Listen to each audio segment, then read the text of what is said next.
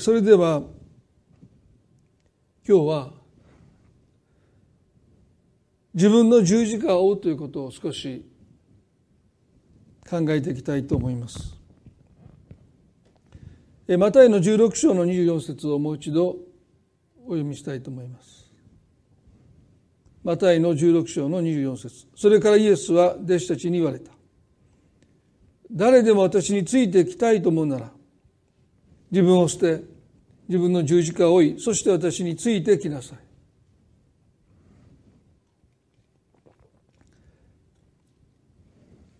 イエスのイエスの足跡に従うためには自分を捨てることと自分の十字架を追うことこの二つが切り離せないということをお話をしました。5回にわたって自分を捨てることについてメッセージをしました。自分を捨てるとは自分を喜ばせること自分を重んじること自分の人生をコントロールすること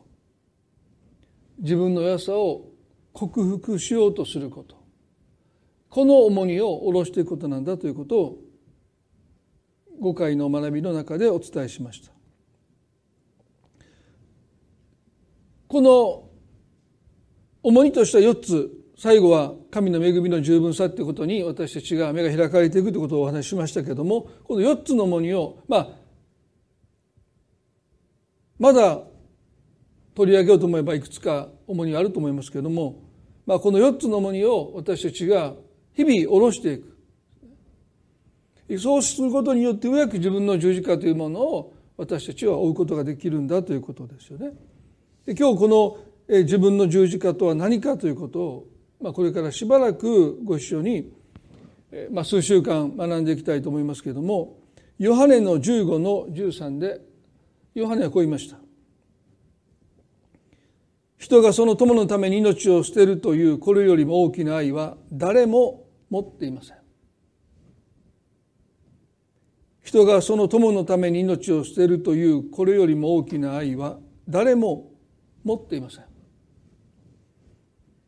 親でもなく兄弟でもない子供でもない他人である友のために命を捨てるという愛は最も大きな愛なんだと教えます。愛することが義務から遠ざかれば遠ざかるほど大きな愛になっていく。ですから血のつながりのない、まあ、他人の他人である友のために命を捨てるということに義務はありません。ですからそれよりも大きな愛はないと聖書が教えるのはそういう意味がありますね。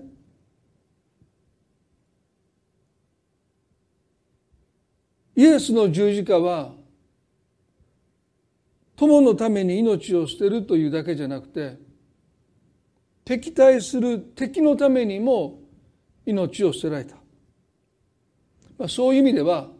これよりも大きな愛がないというこのそれを凌駕していく超越していく、まあ、究極の愛と言ってもいいと思います。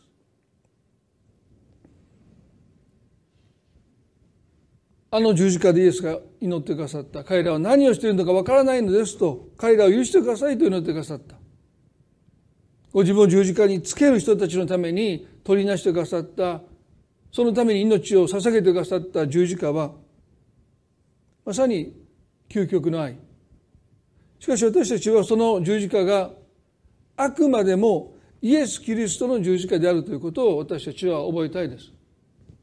私たちにはその十字架を追うことはできない。それはイエス・キリストのために神が備えたものですね。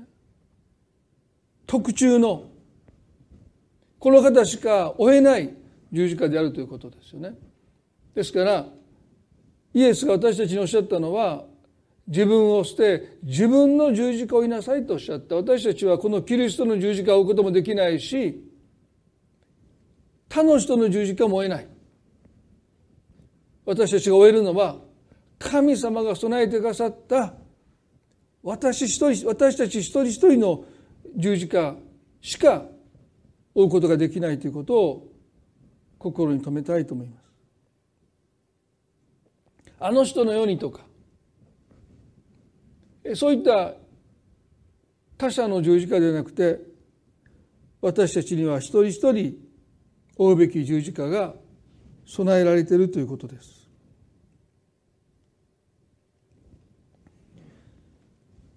キリスト者にとって最も大切なことは自己実現だとか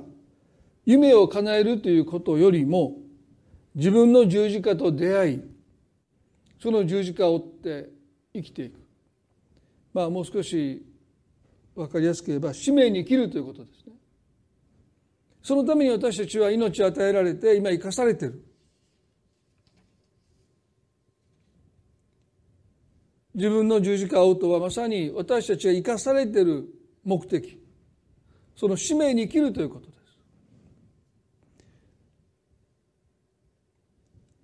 ノーベル平和賞を受賞したアルベルト・シュバイツァーは皆さんも子供の時に何か電気そういうものでその生涯を一度は目にしたことがあるんじゃないかなと思いますけれども、まあ、彼は 20, 20世紀を代表する破壊主義者としてマザー・テレサあるいはガンジーと共に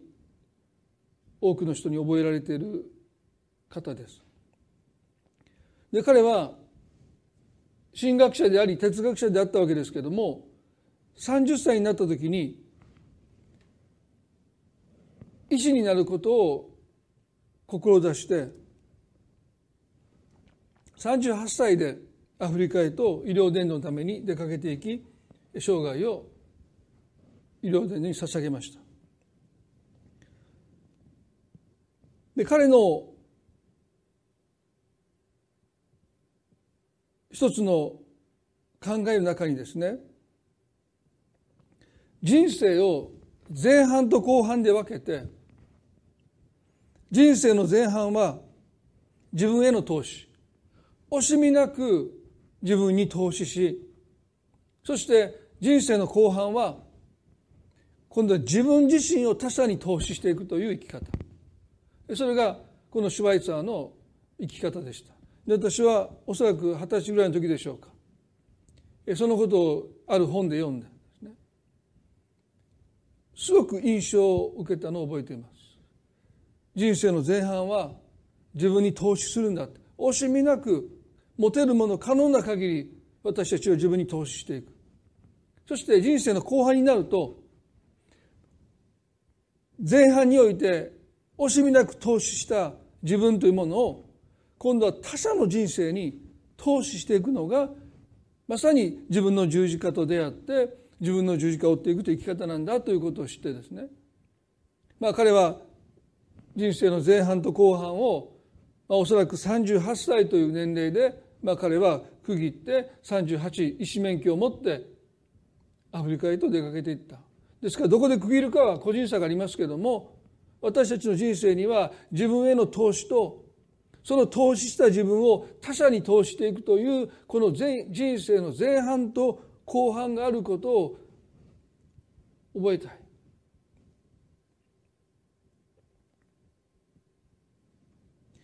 シュバイツァーの有名な言葉にこのような言葉があります。あなたの運命がどうなるのかはわからないけれど一つだけ確かなことがある。本当に幸せに幸福になれる人は他者に奉仕する道を探し求め見出した人です。本当に幸福になれる人は他者に奉仕する道を探し求め見出した人ですと言いました。まさに自分の十字架と出会って自分の十字架を追って生きる人はなんと幸いの人でしょうかとそう聖書は私たちに語ります。しかし今私たちが生きている社会の中で多くの人は自己投資で生涯を終えてしまう、まあ、自己実現もそうですね。自分の夢を叶えるってこともそうですね。シュバイツァーからするとそれはあくまでも人生の前半であって本来は本来の人生の目的は後半にあるって。あなたが惜しみなく自分に投資したもの。もしそれであなたの人生が終わるならば全くもって投資したものが活用されないで使われないで無駄に終わってしまう。何という創始なんでしょうか。まあ企業の設備投資が一つの景気の指標としてよく取り上げられますけれども、まあ、企業はですねお金をどんどんどんどん使って単単なる設備を増やしていくだけで満足している会社はゼロですね。それはあくまでも新たな利益を生むための設備投資であって別に設備をどれだけ多く会社が所有しているかそんなことを誇っている会社はおそらくこの世界中にないと思いますね。でもそれは私たちの人生に置き換えるとどうでしょうか？自己実現の名のもとに設備投資にどんどん投資していってそしてそれで終わってしまう。本来ならば私たちが人生の前半において投資したものそしてその投資した私をもって他者の人生に投資していくことが本来の目的なんだろう。イエスもたとえ全世界を手に入れても誠の命を損じたらとおっしゃった。この誠の命とは使命に生きる人生と言ってもいいと思います。もし人が惜しみなく自分に投資をしたけど使命に生きることをしなかったならば何の得があるんだろうかそんなふうにもイエスの言葉は心に響いてきます。このシュバイツァーの考えで私が一つだけ合意同意できないのは彼がこう言ったんですね。こう本当に幸福になれる人は他者に奉仕する道を探し求め見出した人です。自分の人生の使命と使命を探し求めて見出した人は幸いだって。ということは使命を見出すことはかなり困難です。しかし聖書の概念は私たちが使命を探し求めて見つけるんではなくて使命が私たちを探して私たちを見つけ私たちを捉えていくのが使命です。ですからイエス様もこの地に来てくださって私は何のために生まれてきたんだろう何のために来ているんだろうということで彼がご自分の人生の目的使命を探し求めてああこのためだったんだって言って十字架にかかったわけじゃない。まさに使命が神の御子が神の右の座から立ち上がらせそして神の在り方をお捨てになってまでしてこの地に来てくださってそしてあのゲッセマの園で願うくならばこの杯を私からさせてください。しかしあなたのお心なら御心ならば御心の通りなさってくださいとご自分を神の前に明け渡されてそして十字架の上でご自分の命を捧げてくださったのはまさにそれは使命がそうさせた。使命がイエスをあの十字架につけたわけです。ですからイエス様が使命と出会わないで生涯を終えることなんてありえないですよね。例えばイエス様が33年の生涯じゃなくて80まで来てああ私の人生は良い人生でした。みんなありがとうって死んだら大変ですよね。もう大騒ぎになりますからね。だからそんなことは考えれない。ですから私たちも自分の十字架というものを私たちの方が探して見つけて背負っていくものではなくて実に私たちの十字架が私たちをこの地に誕生させ私たちの人生を歩ませて今日に至らされてるんだということを思う時ですね。私たちが人生の後半があるということを忘れない限り自分の十字架と出会わないということはありえない。でも多くの人は人生には前半しかない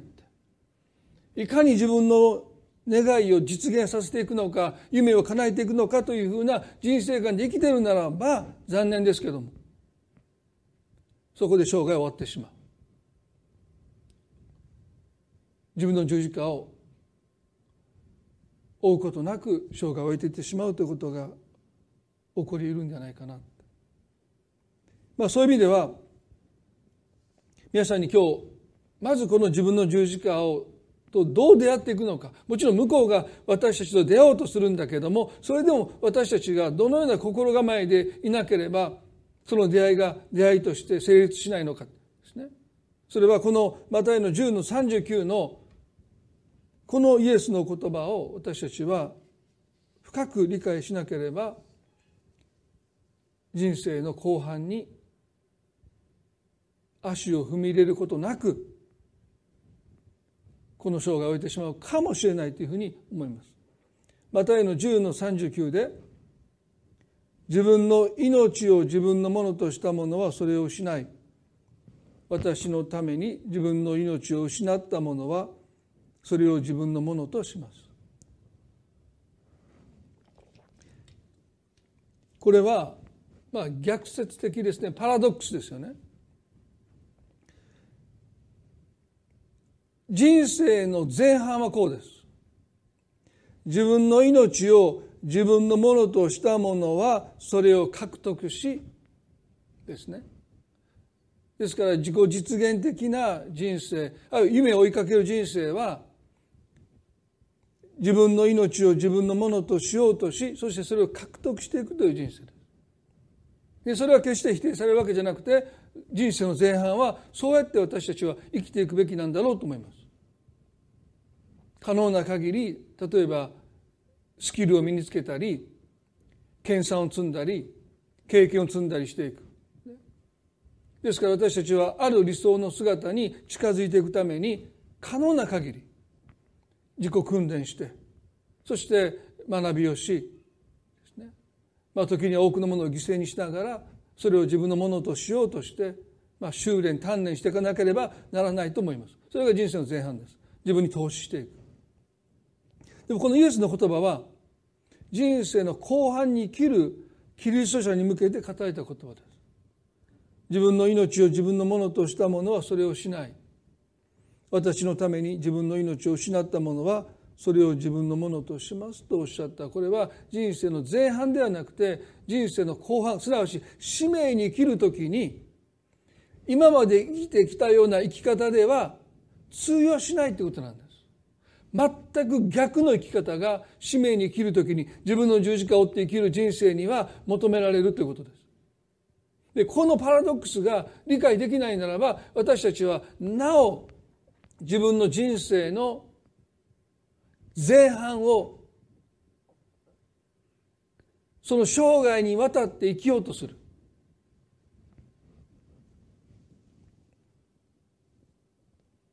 まあ私はあの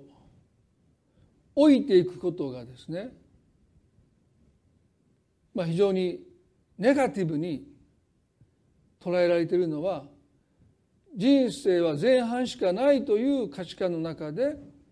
老いていくということが捉えられているからですよね。ですからもちろん身だしなみとかお肌の手入れとかね健康維持とかそういう面において私たちが気を配っていくできるだけ病気にならないように自分の体を大切にメンテナンスしていくってことはとっても大切ですよね。でも老いていくことに対して全く価値を見出さないで何かそれをマイナスでしかないような考えの中でもし私たちが人生を生き尽くそうとするならば人生の後半戦に入っていけないまま生涯を終えてしまうかもしれない。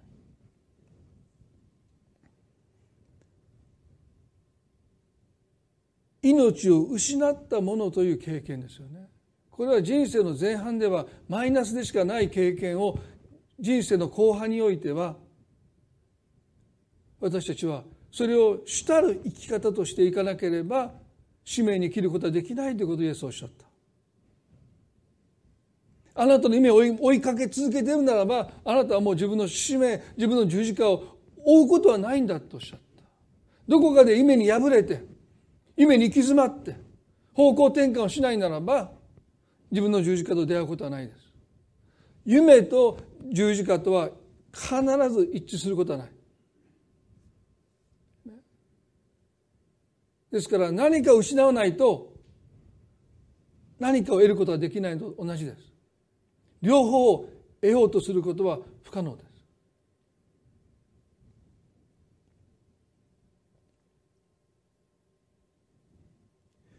人生の前半を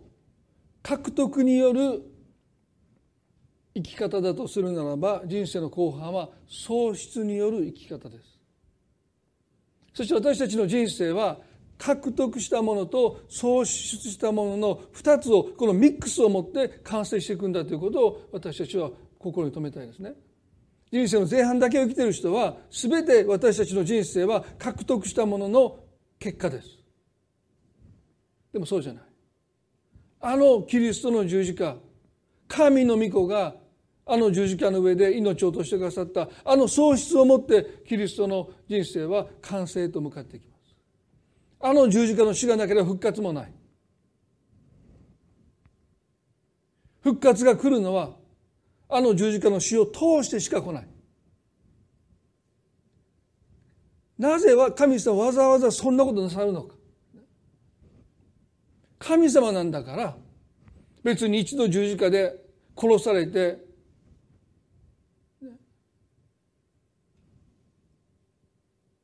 死を通して復活なさる必要もない。そもそも死の力に神はとらわれていないわけですから。なぜわざわざキリストが人の姿を持って十字架にかかって死んでくださってそれからようやく3日目によみがえるというこんな回りくどい方法を持って救いを完成なさったのか。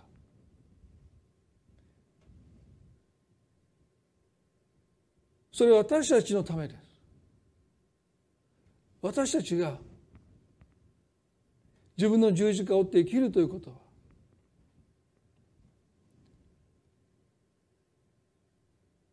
ある種の死というものを通されて自分の命というものを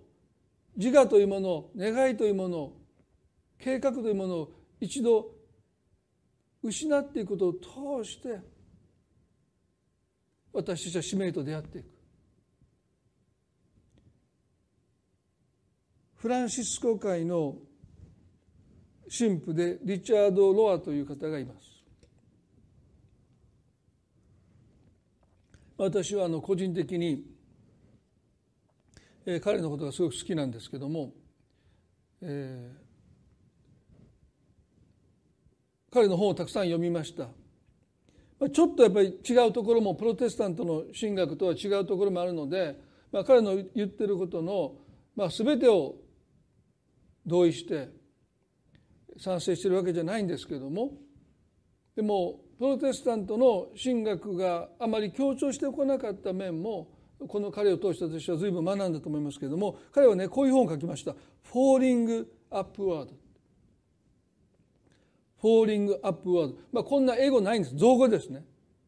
でこれ直訳しますと加工しながら上昇していくという意味です。まあそういう、えっと、英語はないです。調べても。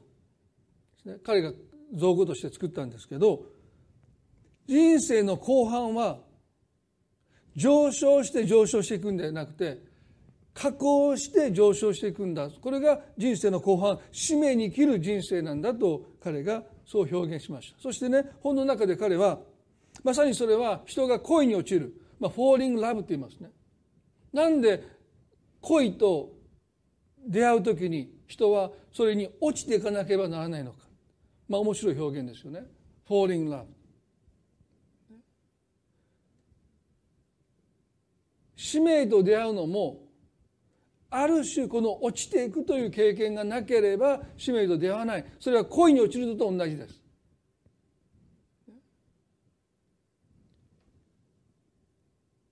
そもそも私たちの社会ではあるいは人生の前半では落ちるという経験は基本的にはですね、まあ、好ましくない、まあ、ネガティブな経験として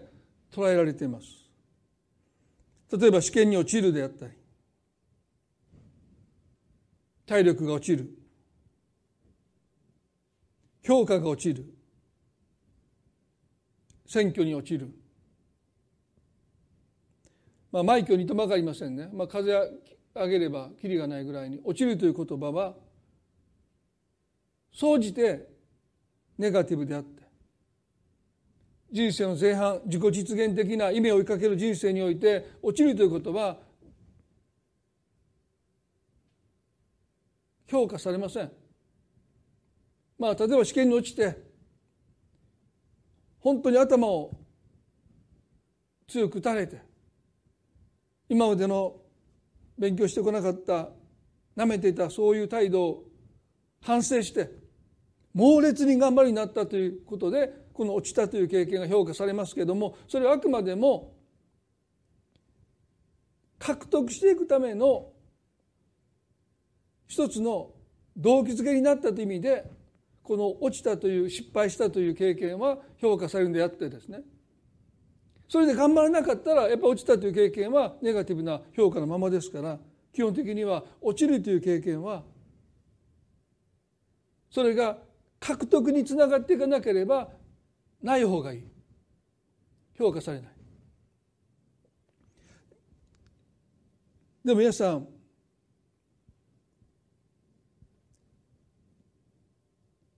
私たちの人生において前半が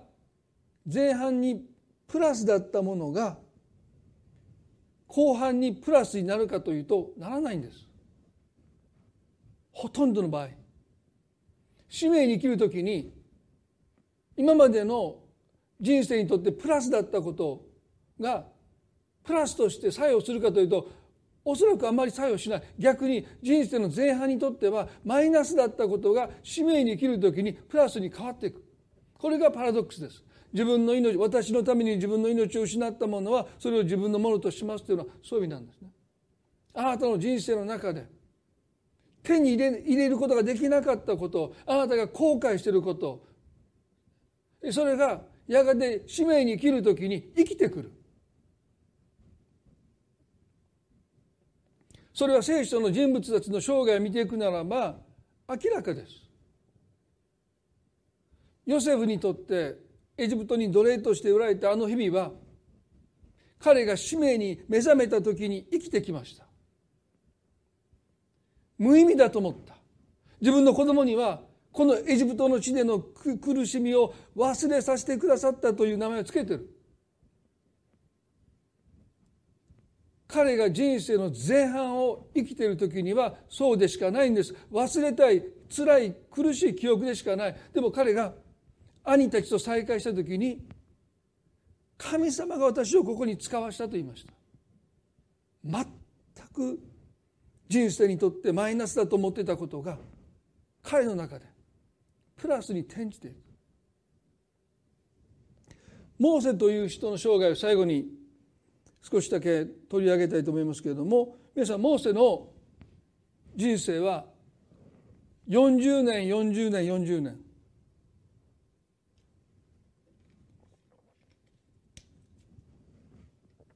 パロの娘の子としての40年。ミディアンの地で羊を飼う者となって40年。そしてヘブル人たちを荒野へと導く40年。で彼の人生の前半の40年は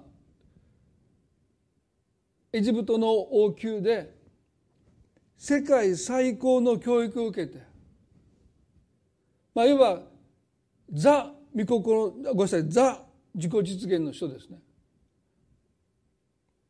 ありとあらゆるものを持って自分の人生に投資しますですからもう彼はこれ以上ないぐらいに多くのことを人生で達成しているんですね。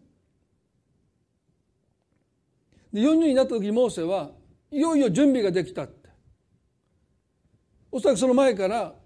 エジプトの地で奴隷であった民が自分と同じ同胞だということを知っていた。そしてそのいつ立ち上がるのかいつ使命に生きるのかその時を待っていた。そして40になった時に彼はある種ですねその時期がもう自分の中で全てが整った。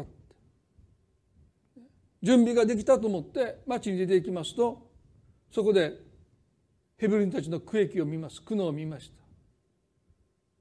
そして同じ場所でエジプト人がヘブル人を打ち叩いていた。彼の中から使命感のようなあるいは激しい怒りが込み上がってきて辺りを見渡して誰もいないのを確認した上で彼は近づいていってまあもちろんエジプト人は油断しますよね。パロの娘の子供ですから王子ですからね。ですから危害を加えられるなんていうのはもうもう考えもしていないその人に無防備なエジプト人に突然襲いかかって彼を殺害してそしてその遺体を隠してしまいます。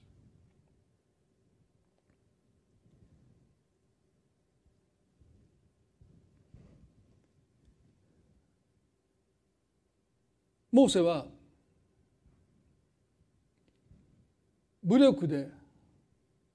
力で同胞のヘブル人たちを救い出そうとした。まさに彼の人生の前半において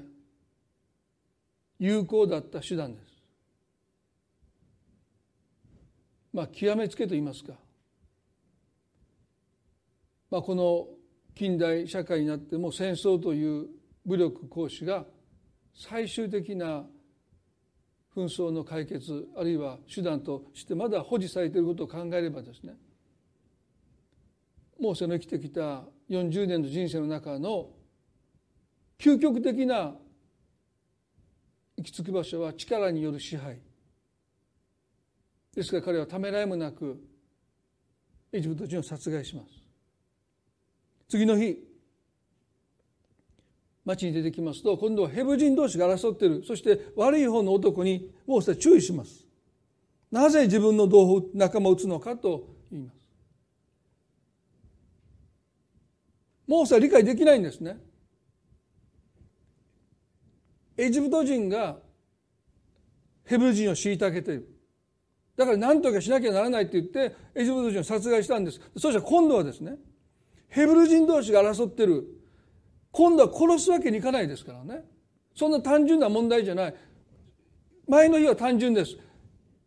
エジプト人が仲間であるヘブ人を打ち叩いているので彼はエジプト人を殺害した。彼は問題を解決したと思った。でも次の日どうでしょうか。ヘブル人同士が争っているんです。だから昨日のように悪い方を打つこともできないのでなぜ仲間を打つのかと尋ねた。するとその問題がこういうんですね。誰があなたを私たちの司や裁き司にしたのか。これはごめんなさい。出エビ時の2章の131415今読みますけれども2章の14ですね。誰があなたを私たちの司や裁き司にしたのか。あなたはエジプト人を殺したように私も殺そうというのかと言った。そこでモーセは恐れてきっとあのことが知れたのだと思った。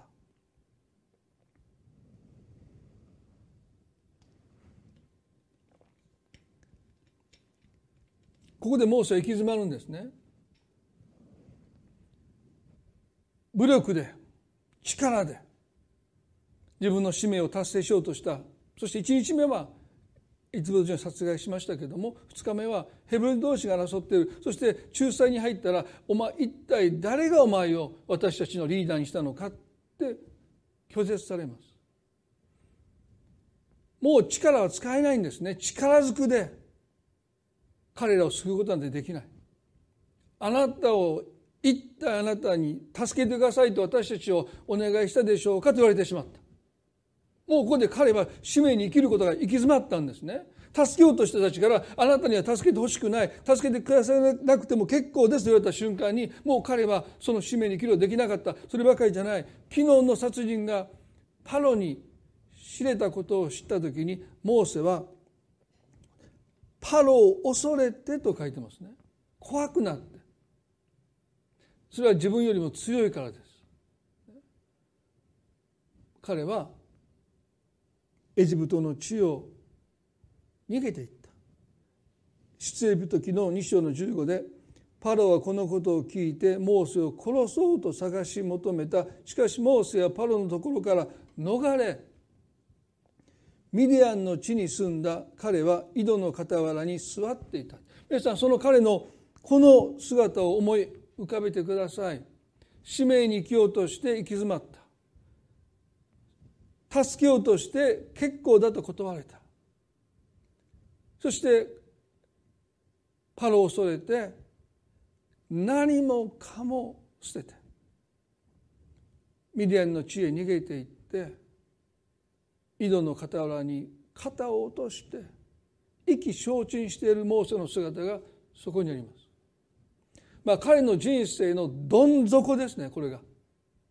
本当に今まで経験したことのない失望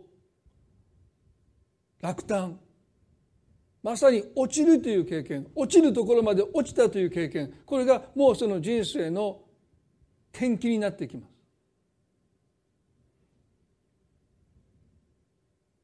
何もかも投げ出したでもある意味でそれは落ちるという彼の使命に生きる人生にとって欠かせない経験となっていきます。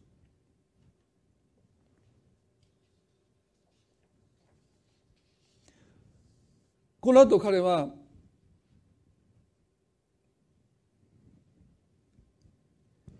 ミディアンの妻子と暮らし始めて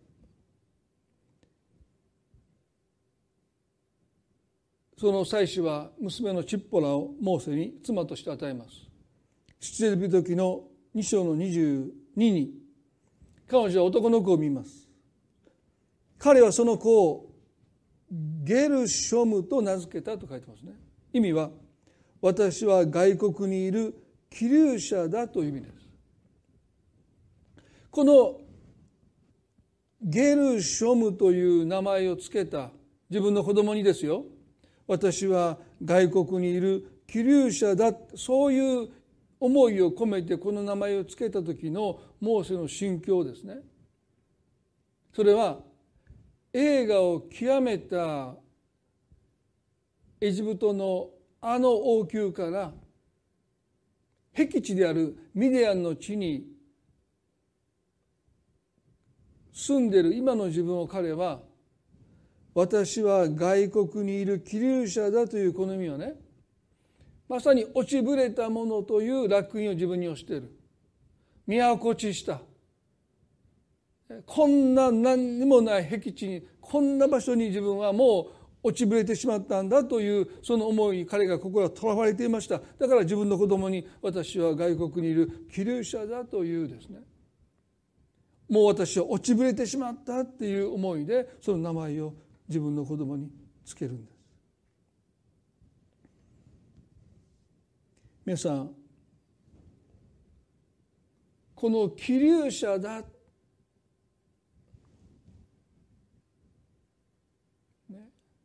こんなところにいるはずないの。いるべきでないというですね。その彼の失望。でも神様はその失望を用いて彼を約束の地に使わしていくんです。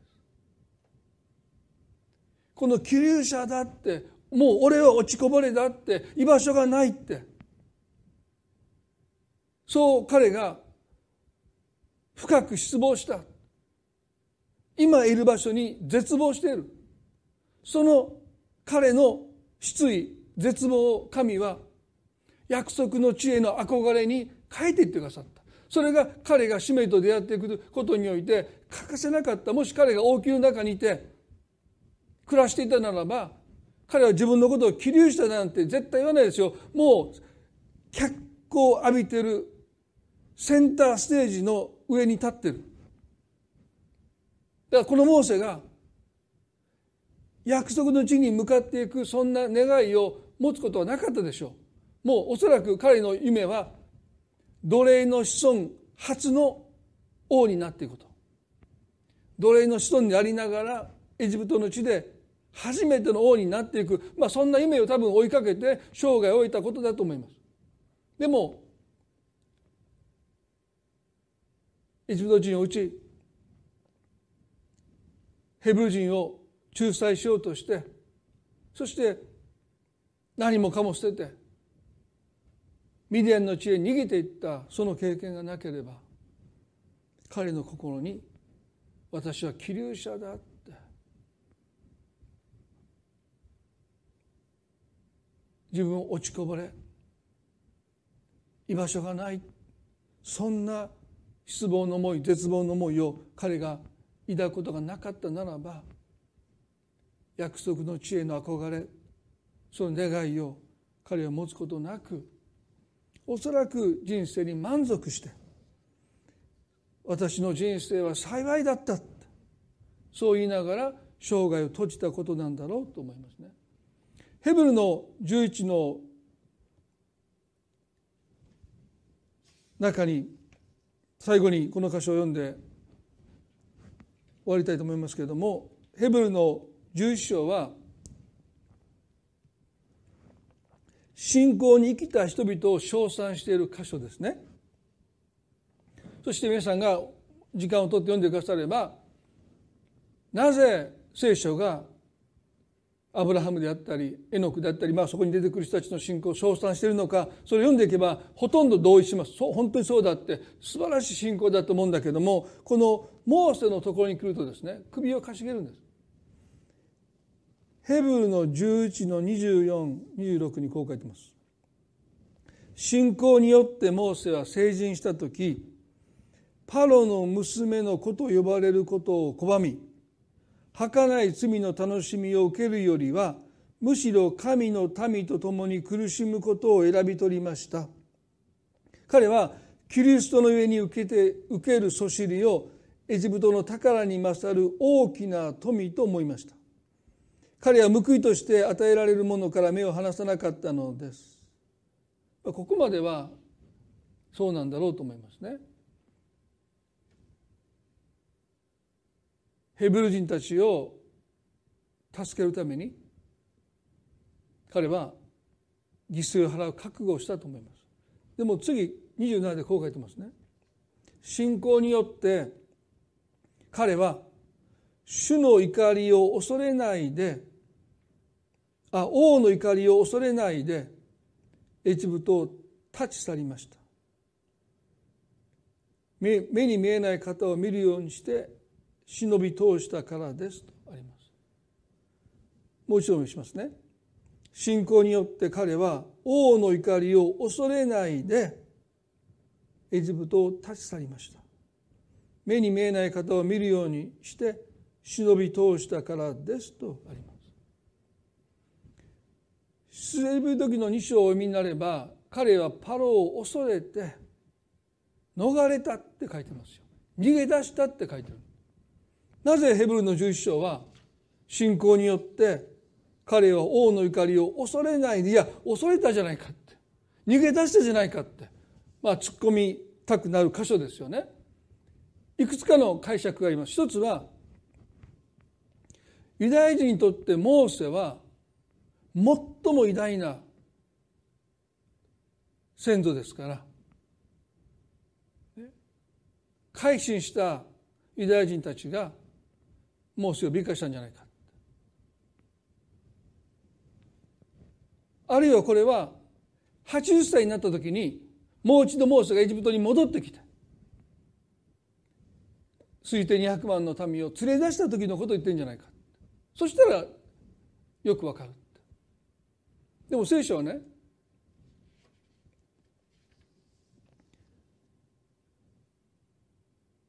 モーセは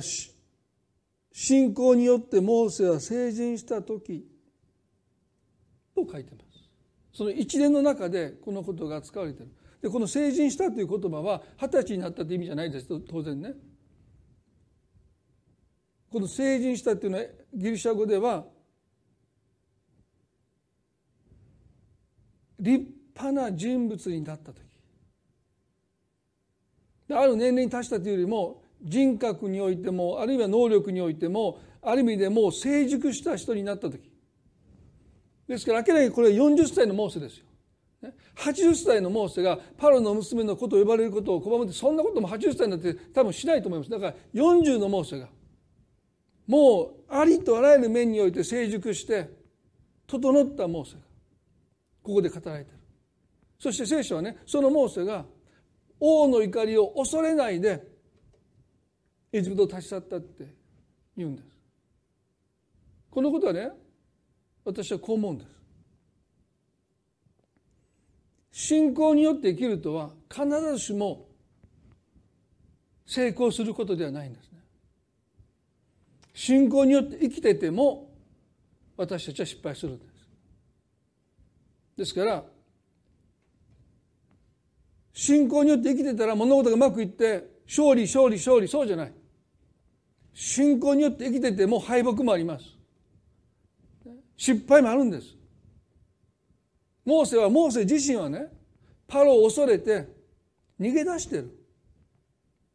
彼はそう感じてる。だから自分の子供に私は外国に住む気流者だって私は落ちぶれたってそんなふうに彼自身は思ってる。でも彼自身がどう思うかはあんまり関係ないんですね。神の目からするとモーセは目に見えない神様から目を離さないでいた。だから恐れてようが不安だろうが落ち込んでるかそんなことは関係ない。彼は少なくても目に見えない神様から目を離さないでパロを恐れた。パロから逃れた。逃げていった。落ち込んだ。落胆した。でも彼が一つ手放さなかったのは目に見えない神をから目を離さないでこの苦難をこの失敗をこの経験を忍び通したって。だから聖書は美化するわけではなくてまさにモーセは信仰によって王の怒りを恐れないでエジプトを立ち去ってる。皆さん私たちの人生においてこのモーセの経験モーセにとってはこれマイナスでしかなかった。でもその経験があの走りの時に使命と出会って再びエジプトの地を踏みます。そのためにはこの落ちていくという経験。この経験の中でモーセが整えられていった。今日皆さん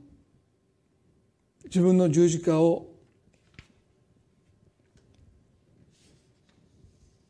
と出会ってそれを追っていくということはあなたにとってマイナスでしかないってそう思われたことが今のあなたの困難がなんでこんな場所に私はいないといけないんだという葛藤がもがきが神の御手の中にあってあなたを整えてあなたを人生の後半へと導いていってくださったそして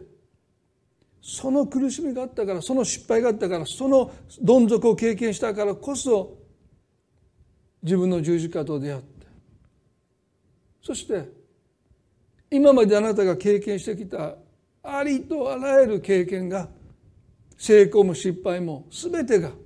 神の御手の中で益に変えられてあなたの人生が他者の人生に投資されていく。そこにあなたの人生の報いがあるということを聖書は教えます。今日モーセの生涯を通してそのことを少し私たちを理解していきたい、まあ、この学びをこれからもしばらく続けていきます。もう私たちの中で目が開かれていって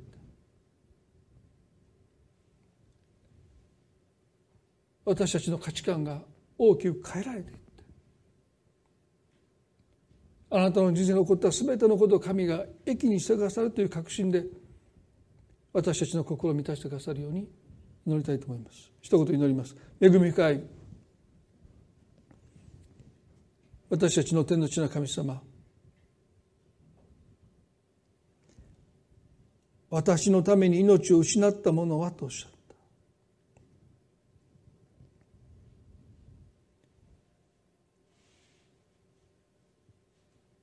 私たちは自己実現の人生から使命実現の人生へと神様が導いてくださるときにこの落ちるという経験失っていくという喪失していくという経験を通されます。でも神様あなたの目には決してそれはマイナスではなくてその喪失を通して私たちは使命と出会っていきます。これは私たちの理解を超えています。神様あのどん底にいたモーセがどん底にいたからこそ自分のことを気流者だってそう思ったからこそ約束の知恵の憧れが彼の中に芽生えてきました今私たちがある辛い経験をしているからこそある思いがある願いがその中から生まれてきます。それが私たちの使命になっていきます。神様どうか私たち一人一人がこの人生の後半を生きるキリスト者として歩むことができるように助け導いてください今日のこの礼拝を感謝し愛する私たちの主イエス・キリストの皆によってこの祈りを見舞いにお捧げいたします。アーメンそれでは皆さん最後に賛美をご一緒に捧げたいと思います。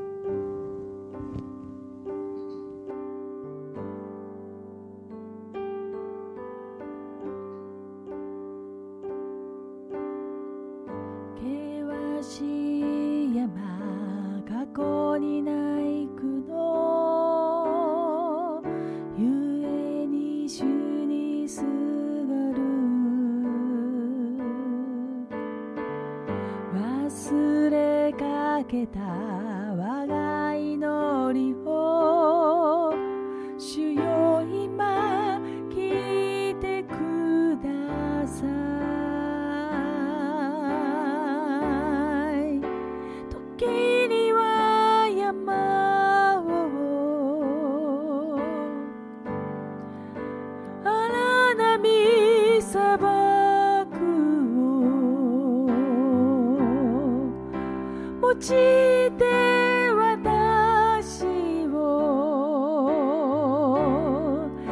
ち返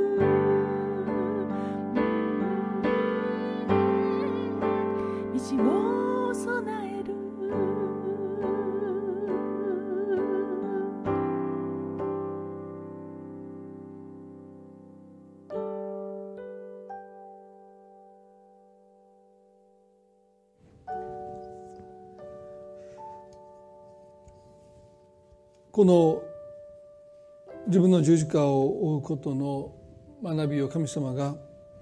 これからしばらくの間導いてくださって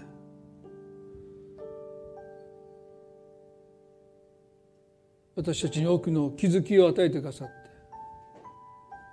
そして今まで生きてきた人生を後悔ではなくて感謝して受け取ってそしてそれを他者の人生に投資していく。いやこんな人生いやそうじゃない。神様あなたはモーセを導いたように今日この日まで導いてくださって目的を持って計画を持ってですからどうかあなたの十字架と出会っていただいてもしかしたらもう背負ってるかもしれない。そうであるならばあのモーセが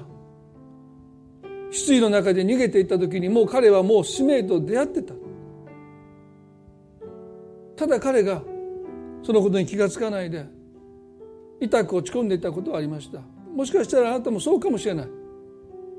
でもそのことに目が開かれていってますます確信を持って自分の十字架を追って生きていくそんな人生と神様が導いてくださることを心から願っています。今朝の礼拝はこれで終わっていきたいと思います。まだ感染が収まらない中にありますので神様の守りが皆さん一人一人とありますように。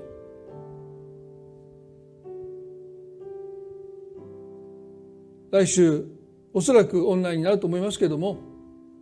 この1週間守られて歩まれるようにお祈りしています。それでは